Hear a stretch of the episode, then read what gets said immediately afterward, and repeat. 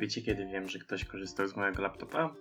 Kiedy wchodząc na jakąś stronę bądź na, YouTube'a, nagle ni stąd, zowąd wyświetla mi się reklama środka na łuszczycę albo innego totalnie wyrwanego z kontekstu dla mnie tworu. Oczywiście jest też wiele innych reklam, które się wyświetlają, mimo że nie powinny, bo ktoś źle skonfigurował remarketing.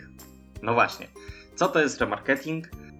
Teorii remarketing działa tak, że w momencie, kiedy jesteśmy w jakimś sklepie bądź w jakiejś, jakimś miejscu, wtedy zapisuje się specjalne ciasteczko. Jeżeli nie, nie sfinalizujemy zakupu, remarketing uruchamia jakby całą maszynę i zaczyna się pokazywanie nam, czy to produktów, które oglądaliśmy, czy to tych, które mamy w koszyku. Dzieje się to zarówno na YouTubie, dzieje się to na Facebooku, na wielu, wielu kanałach, praktycznie wszędzie, gdzie można wstawić reklamy, możemy znaleźć takie, takie reklamy. No i wszystko byłoby ok, gdyby pewne osoby, które konfigurują to, nie szarżowały z tym za bardzo. I tak oto mamy przykład pewnej usługi SMS, z której korzystam od bardzo długiego czasu i której reklam nie mogę się pozbyć od co najmniej 3 miesięcy, mimo że aktywnie z usługi korzystam, płacę abonament, no ale cały czas dostaję reklamę wybierz nas e, przed praktycznie każdym filmem na YouTube. Drugą rzeczą jest fakt, że wiele skryptów jakby ma ustawione zbyt długie czasy ważności takiego ciasteczka remarketingowego. Co to oznacza? Oznacza to mniej więcej tyle, że kiedy kupuję jakiś produkt albo chcę go kupić, wychodzę ze sklepu, i przez najbliższy miesiąc wyświetla mi się. Wyświetla mi się ten produkt, wyświetla mi się sklep, wyświetla mi się jakiś tam rabat i wiecie co? O ile w międzyczasie nie zostanie wprowadzona jakaś promocja i o ile ja tego produktu nie kupiłem na przykład w sklepie stacjonarnym, to jest ok.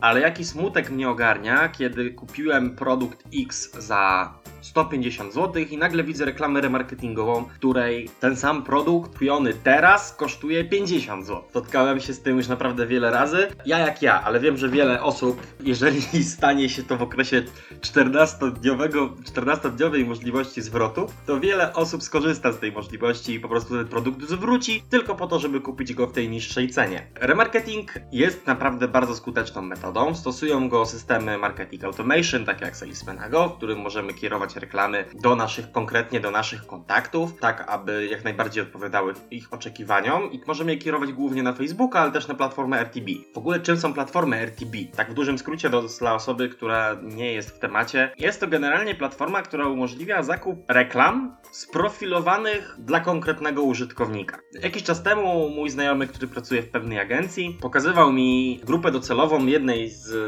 z reklam znanej firmy, pewnego leku, będzie prościej zrozumieć. No i w ramach platform RTB mógł sobie ustalić na przykład nie tylko takie informacje jak wiek, lokalizacja czy tego typu rzeczy, ustalił sobie między innymi prawdopodobne choroby, na które cierpi ta osoba.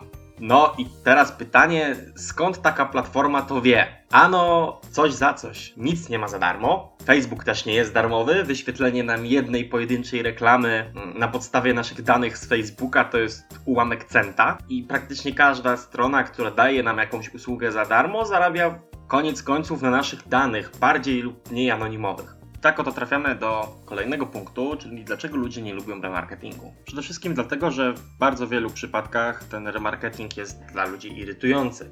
Ale nie to jest problemem.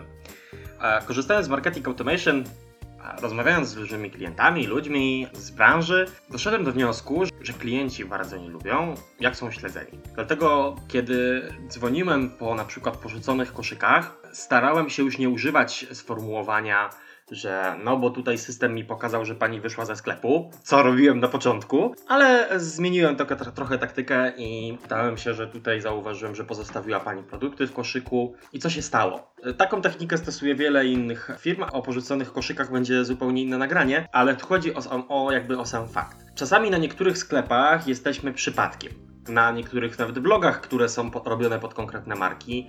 Nie wiem, czy poszukujemy jakichś informacji, niekoniecznie jesteśmy zainteresowani daną ofertą. A mimo to trafiamy później na reklamy, które wyświetlają nam się w nieskończoność, mimo że tego nie chcemy, nie interesujemy się tym i tak dalej. Przykładem też złego remarketingu, e, który robi więcej szkody niż pożytku, jest reklama pewnej gry. Dostałem propozycję, żeby sprzedawać tę grę. Generalnie, o ile początkowo byłem tym zainteresowany, o tyle później jakoś nie, nie, niekoniecznie. E, prowizja generalnie to było sukces fee, tak? Albo sprzedam, albo nie sprzedam. Problem był tylko taki, że w momencie, kiedy odwiedziłem stronę tej gry, do dzisiaj, przez, a to już minęło trochę czasu, wyświetlają mi się na YouTubie reklamy e, tej gry i, i wielu innych gier, które mnie totalnie nie interesują. Naprawdę, totalnie. I mogę w nie klikać, że one mnie nie interesują, że ta reklama się powtarza, w kółko ją widzę. Uwierzcie mi, nigdy w życiu nic z tej firmy nie kupię, nawet na prezent, nawet gdyby tam cokolwiek tam się działo, bo po prostu irytacja, która towarzyszy mi z każdym wyświetleniem tej reklamy jest po prostu przeogromna.